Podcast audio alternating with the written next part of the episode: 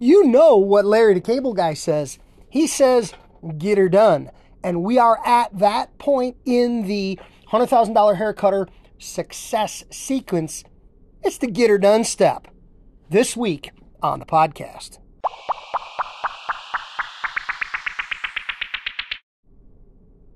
Welcome into another episode of my Be a $100,000 Haircutter podcast. I am happy to have you here for this season number 12, episode number 4 in a 8-part series. So we're halfway through on the $100,000 Haircutter success sales sequence. Yeah, that's a lot. That's a mouthful. I'm super happy to have you here for this, the next step in the conversation. If you've been here since the beginning of this series, like I said, we're on step 4. Welcome to the next step. If you're new to this, go back and listen to 1, 2, and 3 before you listen to 4. Step 1 was the greeting. Step 2, the consultation. Step 3, the pre-selling. And as I said in the intro, step 4 is get her done, but we're not going to call it that. Of course, we're going to call step 4 execution. We have greeted the client, we've consulted, we've pre-sold. It's time to do the work. It's time to, like I said, get her done. It's time to execute. And there's a few points of things we want to talk about in conjunction with execution. I'm going to get right into that in a minute, but I just want to plant the teaser.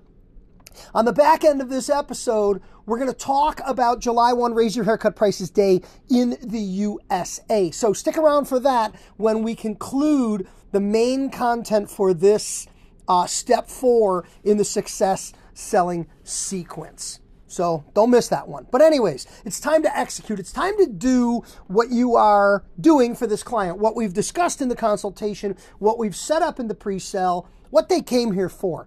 The haircut, the hair color, whatever service it is that you and the client have agreed upon is the intent of the visit. And my tips or my comments with regards to execution, because I want to take the position that we know how to cut hair. I want to take the position that we know how to deliver the haircut or whatever service with the expected, proportionally appropriate level of quality. I want to make sure you heard that, the expected and proportional level of quality. What I mean by that is, I've said this before, you can go out of business fast by charging $50 for a haircut and delivering $25 worth of service. You're going to disappoint. You can go out of business fast by charging $50 and delivering $25 worth of service, and the other way around. You can charge $25 and deliver $50 worth of service. You've got to respect the balance of the client's perception of value, and that is timing, that is technical accuracy. You know, I'm not advocating anybody do less than good haircuts, but I will tell you there's a point between good and great where you have to ask yourself, what am I delivering and what is the client buying? So we're going to execute. And then the things we want to focus on in execution, number 1 is efficiency. Efficiency doesn't mean going quickly. Efficiency means making the most of the time that you have together with your customer, whatever timing fits your value proposition. So, you know, if you're a $12 haircutter, it should be a quick haircut.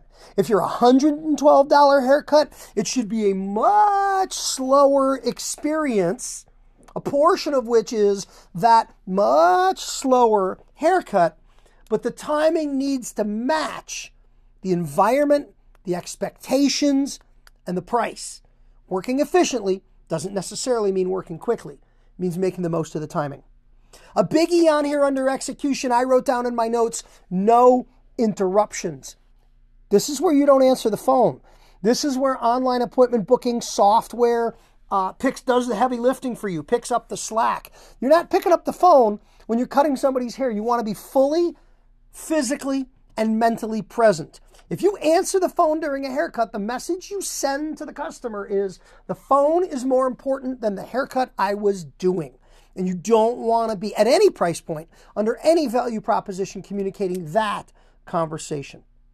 While we're executing, of course, we're going to tag back to last week. We're going to sell add-ons during the execution. This is where if you feel their hair and it's dry and needs conditioning, We talk about in cell conditioning. This is where as you shorten the top of their hair, and there's an appropriate styling product to create the finished look that the client is after, you start talking about that product. This is where, if you've created a fully layered look and it needs some dimensional color in the form of some highlighting, this is where that conversation needs to happen. And as I already alluded to, this is where we reference the purchase and use at home of professional take-home hair care product. These things happen in conjunction with service execution. Do your haircut, do the best hair you can, do the best haircut you should, do the best haircut that is required based on your value proposition. In this, the execution stage. It's a quick one this week because you know how to cut hair. We're going to take a quick break. We're going to come back and we're going to have a little conversation about July 1 Raise Your Haircut Prices Day in the USA, our professional haircutter holiday. I'm excited to talk about that.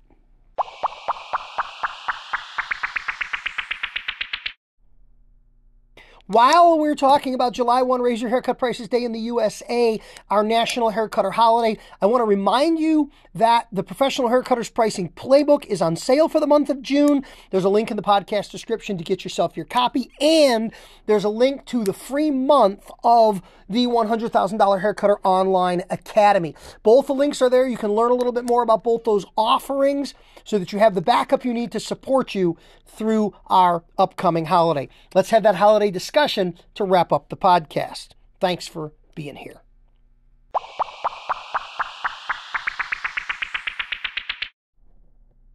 Okay, welcome back into the podcast and the conversation. Our national haircutter holiday every year, Raise Your Haircut Prices Day in the USA, is observed and celebrated on July 1st. And it's coming up. It's the month of June. And as I have done every June since this inception of this holiday, I spend the month of June sharing information related to haircut pricing, sharing concepts and ideas related to building confidence and comfort with the haircut pricing conversation, giving you the information, the data, answering questions, and making sure you are ready to go up when you're ready to go up, that you have the information that you need.